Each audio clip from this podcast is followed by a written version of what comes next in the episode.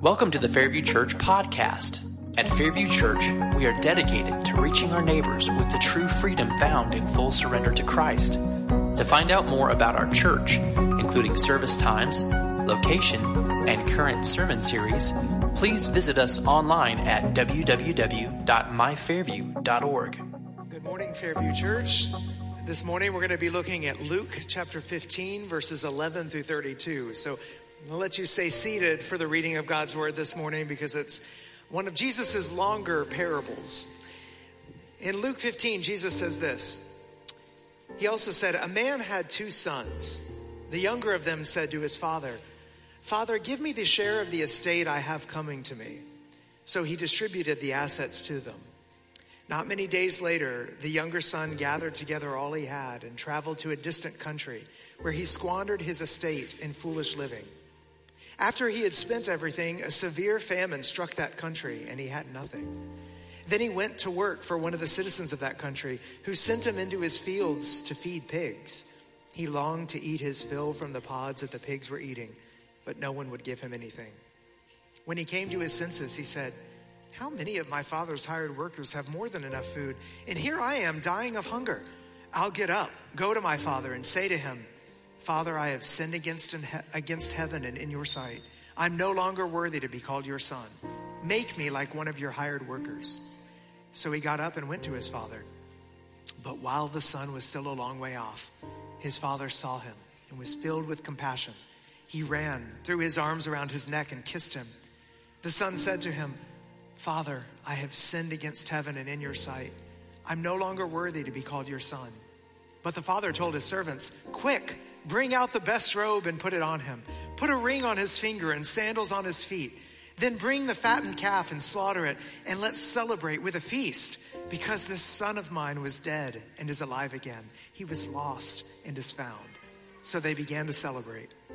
Now his older son was in the field. As he came near the house, he heard music and dancing. So he summoned one of the servants, questioning what these things meant. Your brother is here, he told him, and your father has slaughtered the fattened calf because he has him back safe and sound. Then he became angry and didn't want to go in. So his father came out and pleaded with him. But he replied to his father, look, I have been slaving many years for you, and I have never disobeyed your orders. Yet you never gave me a goat so that I could celebrate with my friends. But when this son of yours came, who has devoured your assets with prostitutes, you slaughtered the fattened calf for him. Son, he said to him, you are always with me, and everything I have is yours. But we had to celebrate and rejoice, because this brother of yours was dead and is alive again. He is lost and is found. Father, may the words of my mouth and the meditation of my heart be acceptable to you, Lord, my rock and my redeemer. All right, I hope if you have your Bibles, you'll keep them open to Luke 15 because we're going to be moving through this story again as we look. But as we start this morning, I just want you to think for a moment of how many children's movies are about a child being separated from their father. Have you ever thought about that? Think about how many movies are out there. One of my very favorites back from the 1980s, still popular today, is An American Tale. Do you remember An American Tale with Fievel the mouse?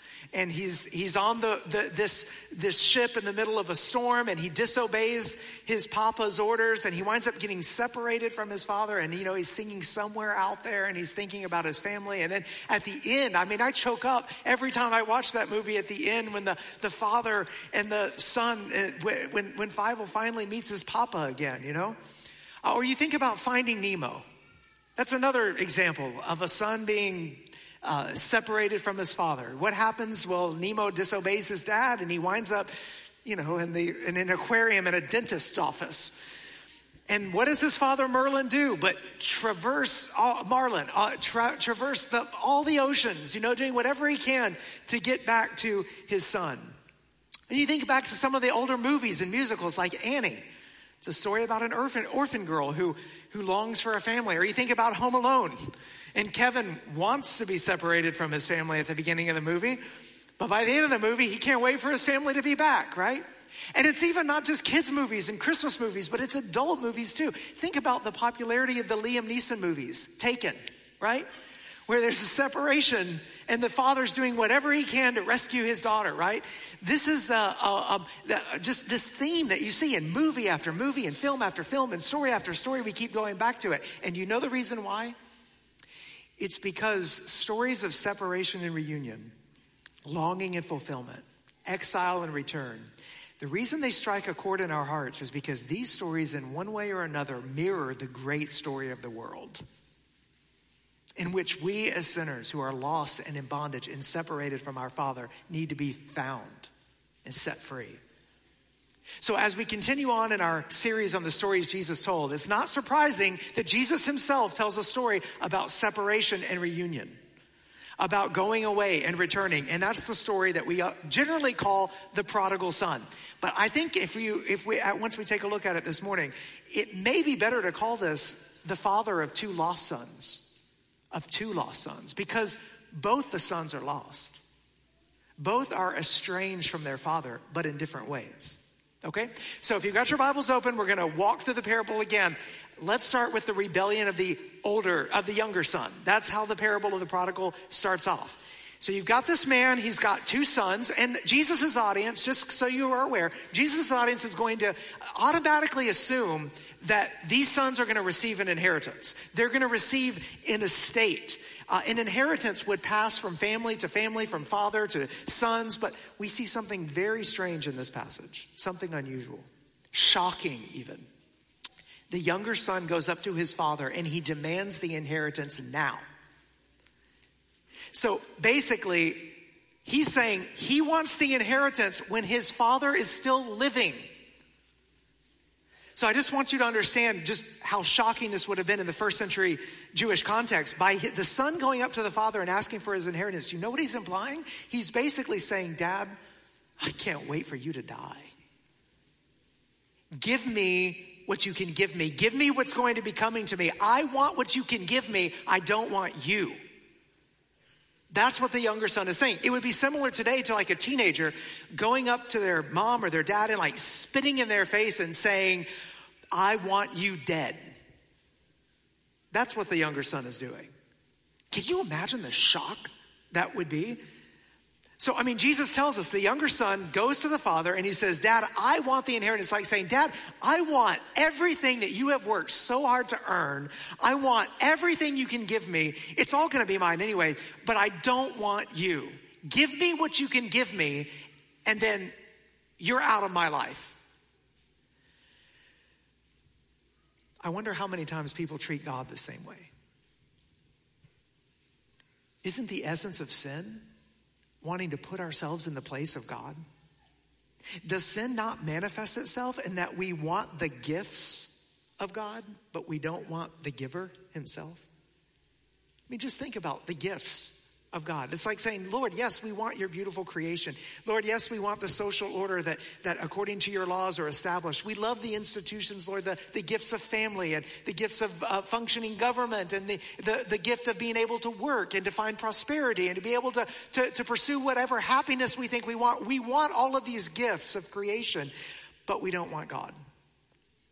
It's like we don't want the responsibilities. We don't want God's rules. We don't want his regulations. We don't want his scriptures. We don't want God. We just want what God can give us. And so what we do is we savor the creation and we snub the creator.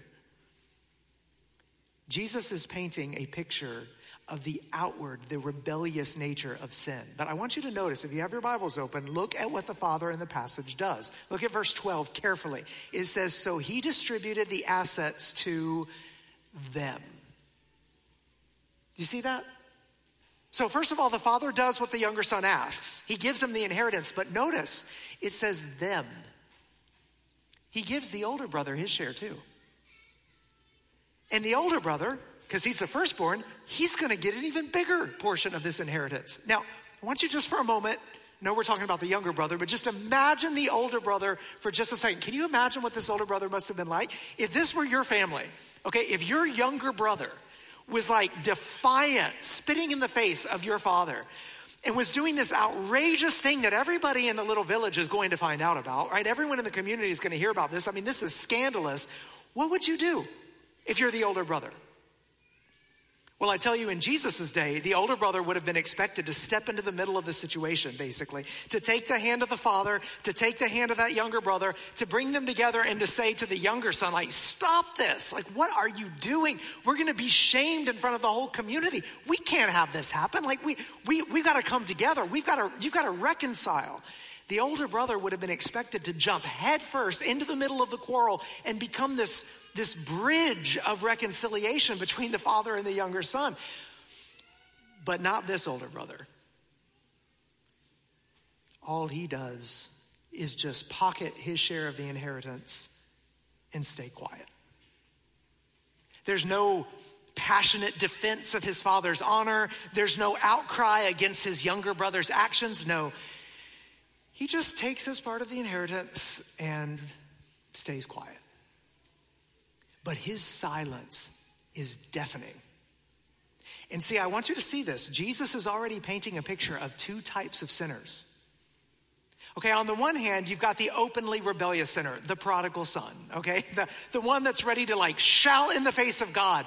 But then there's that subtle sinner, that quiet sinner, the sinners that are often in our churches. People who might be members, who might appear to be close to God, but really, if they were pressed, they're really only pursuing God for what they think they can get. What they think is going to be theirs. Only there for what it's going to do for them. Only there so that they can pocket their share, make sure they've got their fire insurance to stay out of hell. You know, they go to church because, well, you know, maybe they like the children's program, or maybe they like the youth activities, or maybe they need someone to marry off their kids, or they need someone to be there. If someone dies, they've got to bury. You know, there are services week after week, and this is true all across the country, all across the world, seemingly close to God, but actually in their hearts far from him. Now notice verse 13, it says, not many days later, the younger son gathered together all he had, and he traveled to a distant country where he squandered his estate in foolish living. So not many days later, he brought it all together. What this means is when it says he gathered, it means he basically, the implication here is he put all of the assets together from the inheritance, and now he is selling this off quickly to make cash so that he can go and do what he wants. So he's converting the father's estate into cash so he can spend it the way he wants to spend it. And I just want you to picture the scene.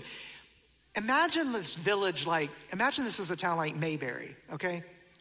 Where Aunt Bee knows what's happening to Goober, and Goober knows what's happened with Floyd, and like that kind of, like this is a small town, this is a village. Jesus is telling this story. Everybody knows everybody's name, it's a tight-knit community. Everybody knows what's going on. So can you imagine the gossip and the shock that this community would be feeling, the shock waves that would go out? And Jesus says, not many days later, I think hinting there because the younger brother would have to do this fast.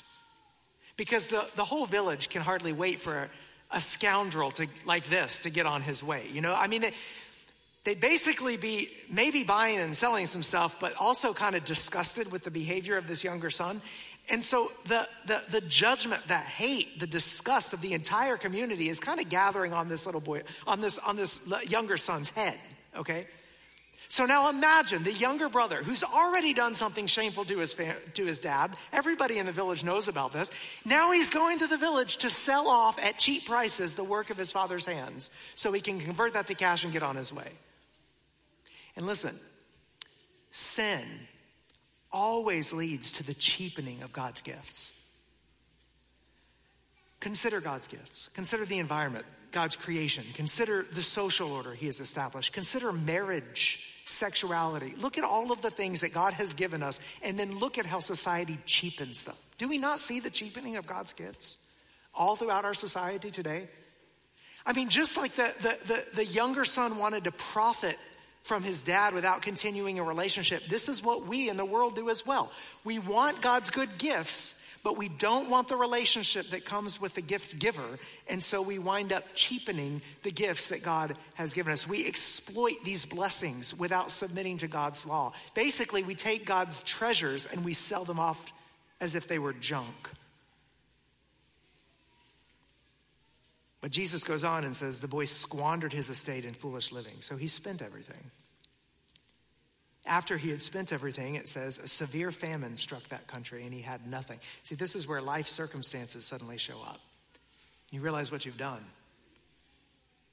You know, you might be here today and maybe you think there's that one thing that you're holding on to that's going to satisfy you, that there's this one pleasure, this one thing, this thrill, this thing, this person, this achievement, whatever it might be, that then you're going to be satisfied. But what it actually does when life circumstances hit, and they hit hard, is the famine from the outside shows the famine on the inside. And suddenly there's a famine in your soul, something that hungers for more. And Jesus says that when the famine arose, that's when he began to feel like he was in need. And Jesus says, then he went to work for one of the citizens of that country who sent him into his fields to feed pigs. So the word there in the original is he hired himself out to. It's like kind of gives us a connotation like it's like he glued himself to this person. He attached himself to this person. It's like he joined himself to this person. So basically it's this idea of desperation. So here he is dying. The famine in society, the famine in the world has exposed the famine of his soul. And so he does whatever he can to attach himself to this person that he thinks is going to provide hope. But he actually becomes a slave. And you just think about it. How many of us do we look for something that we think is going to provide hope? And in our desperation, we turn to this or to that. For many, it's the bottle. For others, it's drugs, alcohol. For many, it's sex or pornography. Think about all of the addictions that we have in our world. For many of us today, it's our phones. But we wind up enslaved to something that we think is going to provide comfort or freedom or happiness or some measure of distraction or diversion. And what we think is going to make us happy winds up enslaving us instead. And the boy is so desperate that he has attached himself to a Gentile, okay? He goes to feed pigs. That's what Jesus tells us. You got to understand. The Jewish Talmud says, "Cursed is the man who breeds swine." So Jesus is basically, the Jews in Jesus' audience who are hearing this, they would have just bristled at the idea of this younger son now working for a Gentile, now working among pigs. And then when you think it can't get any worse, look at verse 16. Jesus said he longed to eat his fill from the pods the pigs were eating, but no one would give him anything. This is the lowest of the low. And that's where sin eventually leads us. To a place where pig's food looks good. Now, I know many of us think, this is a picture not really of us. It's a picture of the prodigal. But in so many ways, this is what sin does. It leads us to become less human, to have animalistic instincts, to have the desires of animals. So, you think about it in our society today, how many times when people talk about the business world, the career life, climbing the ladder, how many times do people talk about the business world as a dog eat dog world? Have you ever heard that before? Or a world in which you have to claw your way to the top. I don't know many people who have claws. I do know animals that have claws.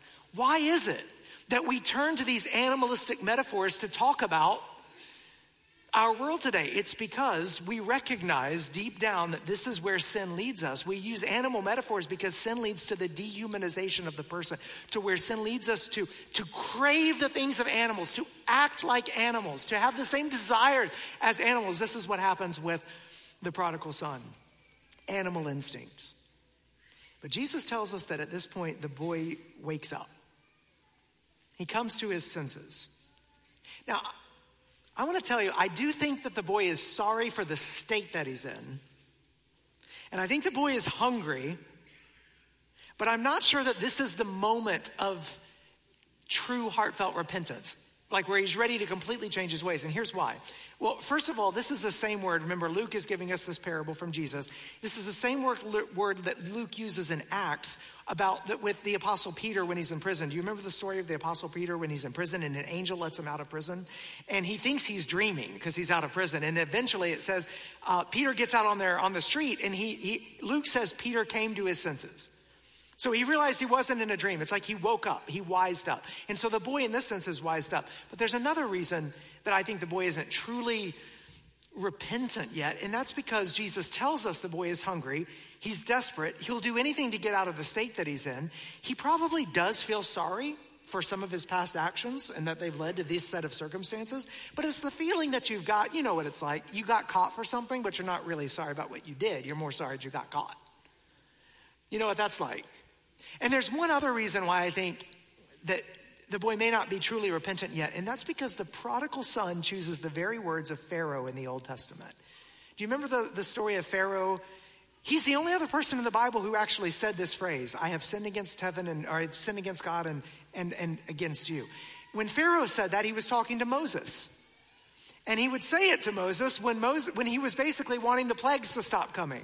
Do you remember the scene where Moses like, let my people go? Pharaoh's like, no. And then a plague would come and they'd be like, okay. And he'd be like, I've sinned against God and against you, right? That's what Pharaoh was doing. And I just imagine basically when he was saying that, his heart was still hard, but he was just saying what he had to say so that the plague would stop. And I can't imagine the Pharisees who were in Jesus's original audience missing that connection. They knew their Bibles well, knew their Old Testament really well. And so this connection between the prodigal and Pharaoh. So then the boy decides he's going to go home, and that's when we turn our attention to the next character in the story, the reception of the father. Look at the reception of the father, verse 20. So he got up and went to his father, but while the son was still a long way off, his father saw him and was filled with compassion. So Jesus tells us that the father saw him a long way off. So this is what this means. I want you to picture the scene, okay? Remember back in Mayberry, back in the community, the little village, when it says that he saw him from a long way off, what that means is that the father is basically in front of the house and he's looking down that main street of the village where the little cottages and houses on each side, little thatched area, thatched buildings and whatnot that are basically going all the way down that village. And it gives us the image of the father. Maybe he's out in the front yard, maybe out by the house, maybe he's at the edge of the village, but he's looking and he sees that ragged looking boy, that son coming back. Remember, this is the son that shamed him. This is the son that wanted him dead. This is the son that sold off all of his possessions at low prices. And the father is waiting, and he's looking, and he's watching for him. And then what does it say? He ran, threw his arms around his neck, and kissed him. Now I want you to notice Jesus says that the father ran to meet his son. Listen, in Jesus's day, running is one of the most shameful things that a man of stature in a community could do. Men were known for how they walked. They didn't run. No man with any self-respect would be seen prancing around in public. And not only that, for a man in Jesus's day to run, you know what else he would have had to have done? Lift his robes, baring his legs. That was even more shameful in Jesus's time. Like a man would never have done this. And yet Jesus tells us that the father is so filled with compassion and he is so moved that he pulls up those robes and he runs to his son. And he's running down that main street in the village where you can just imagine everybody out on their porches watching it happen. Just watching this happen, the embarrassment, the shame of this act in his culture. And now listen, we know that the father, he does want to meet his son. Obviously, he's excited. He can't wait to hug his neck, and he wants to hold his son again. But I think there's another reason why he runs. You see, the father knows if somebody else from the community were to meet that boy walking into the village, that person in the village would be totally justified to beat up that boy and send him back on his way. Basically to say to him, how dare you show your face around here again? How dare you come back after all you've done? Basically to say, get away, you scoundrel. That's what might have happened. The father knows if he's not the first person to get to his son, then the judgment of the community will fall upon his boy. So what does he do?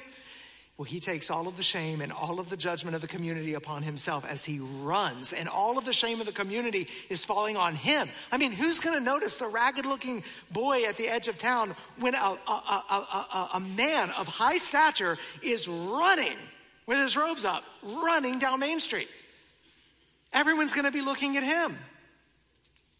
Do you see the picture of salvation? God looks at us, that ragged sinner at the edge of heaven, and he sees what we can't do. And he sees that the judgment is going to fall on us. And so what does he do? He takes all of the judgment and all of the shame and all of the blame, and he puts it on himself. And he runs to us. Jesus, King of the world, Lord of earth and heaven, allowing his identity to be put into question, allowing himself to be spit upon, thrown upon a splintery cross. Naked, not just robes lifted, naked, exposed, hanging there, bleeding, suffocating to death. All the while taking all the blame, all the shame, all the sins and the evil of the whole world upon his shoulders. God running towards man. See, that's the picture of salvation. God running towards man with arms outstretched, not only to embrace us, but to take the nails that were reserved for our punishment.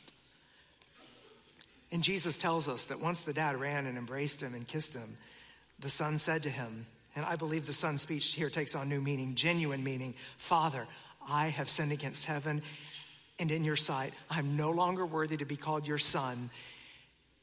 And then he stops and notice that he had this, remember this planned speech that he had? What was the next part of the planned speech? He was going to say, I have sinned against heaven and in your sight. I'm no longer worthy to be called your son. Please make me one of your hired servants. Remember, that was the planned speech. The son leaves out that part.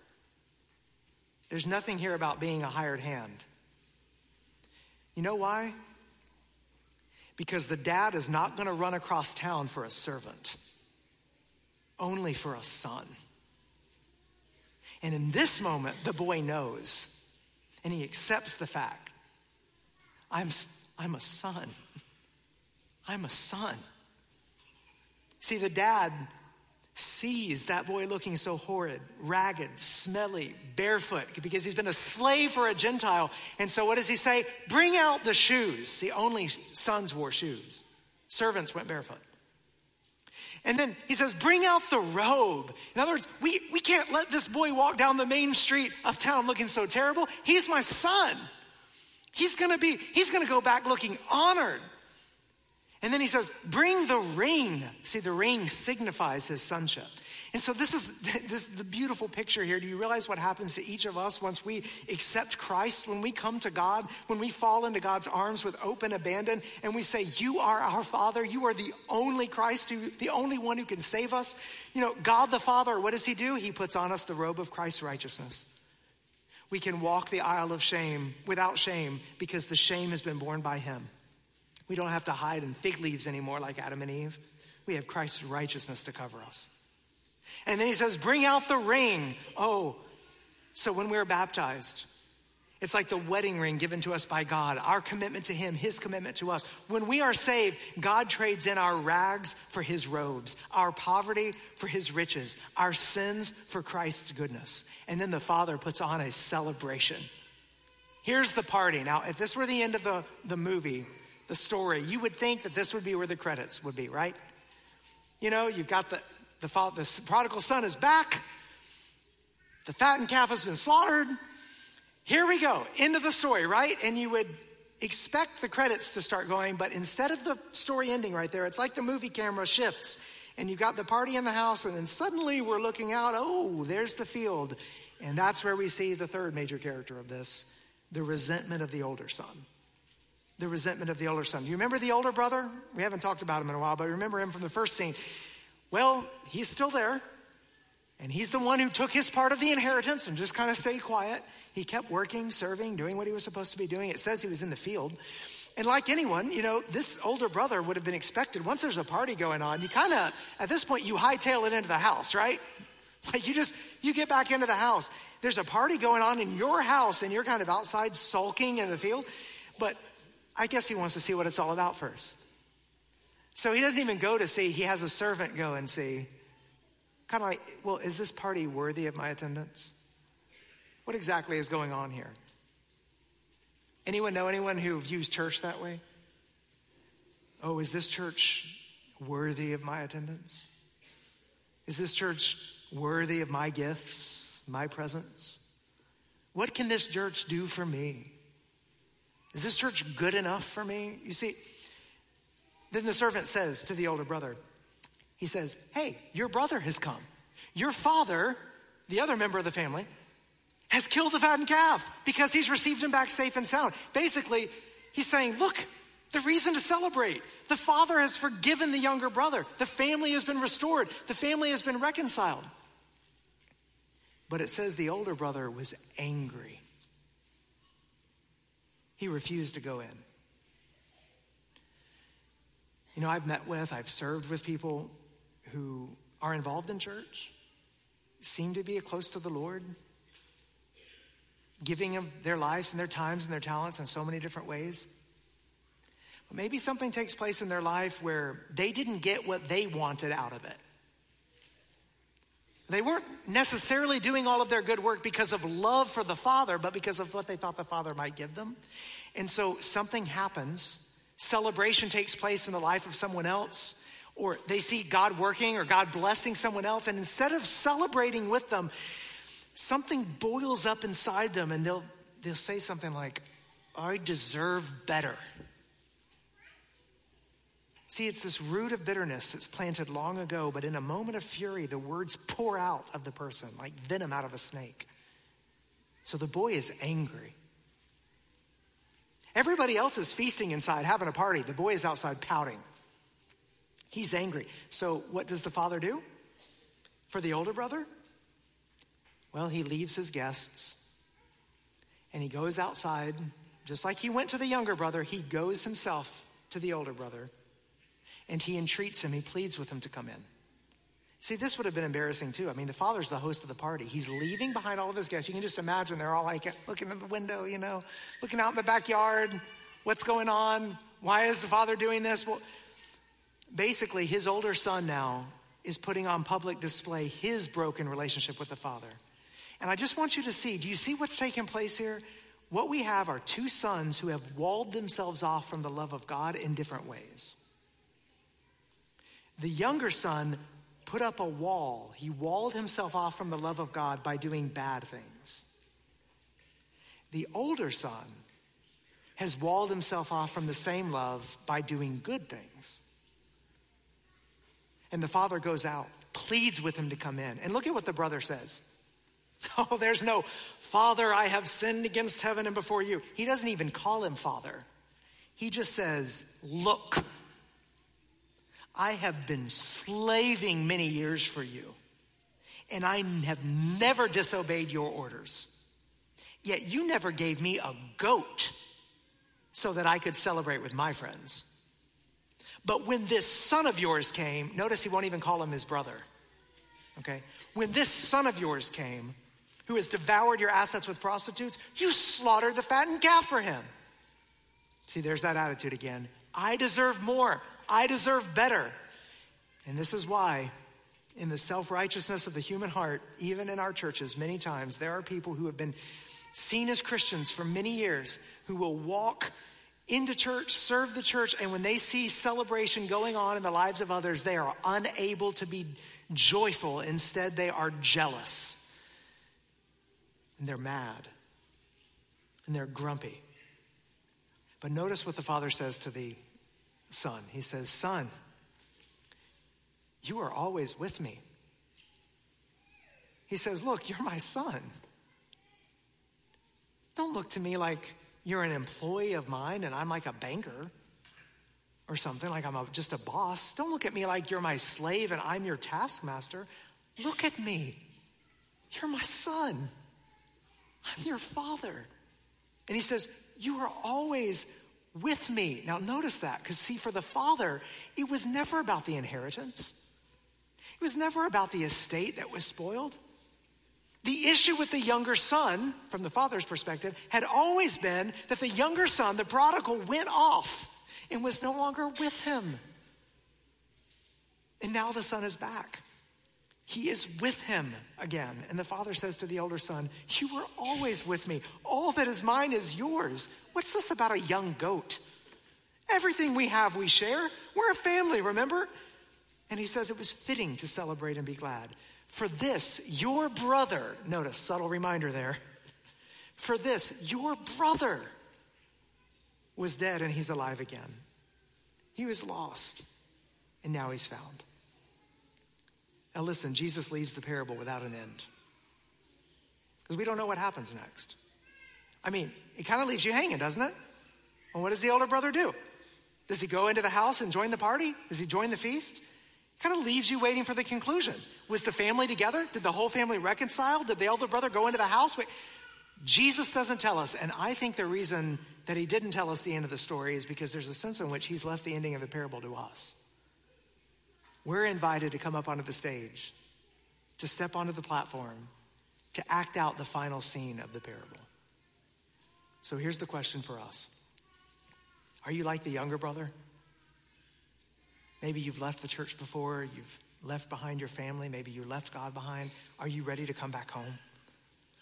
To come embrace the Father who is watching, who sees you from afar? To embrace the Savior that bore the cross and took the nails that you deserve? Or maybe you're here and you're more like the older brother. The question for you is, will you stay out in the field? Working away, doing all the right things, keeping all the rules, thinking that you're doing everything you need to do in order to have favor with God, seeing God as if he's a banker who's issuing out credits based on your merit. Are you ready to no longer wall yourself off from God by your own righteousness, but to repent of your bitterness and to accept the mercy that God extends to you through the cross of Jesus Christ? See, God is here for both the prodigal and the Pharisee, ready to accept both. What will you do? The ending of the parable is in your hands. Let's pray. Well, Father, we thank you for this parable that your Son gave us. A beautiful picture of salvation, of your love for all kinds of sinners, the outwardly rebellious, the inwardly rebellious, those that are far from you, those who appear close to you, but whose hearts are far away. Father, I pray that you would prick our hearts this morning, that you would help us to sense conviction where we have strayed from you. And that today would be a day of joyful reconciliation as you would bring us back to yourself. It's in Jesus' name we pray. Amen. Thank you for listening to the Fairview Church podcast. To find out more about our church, please visit us online at www.myfairview.org.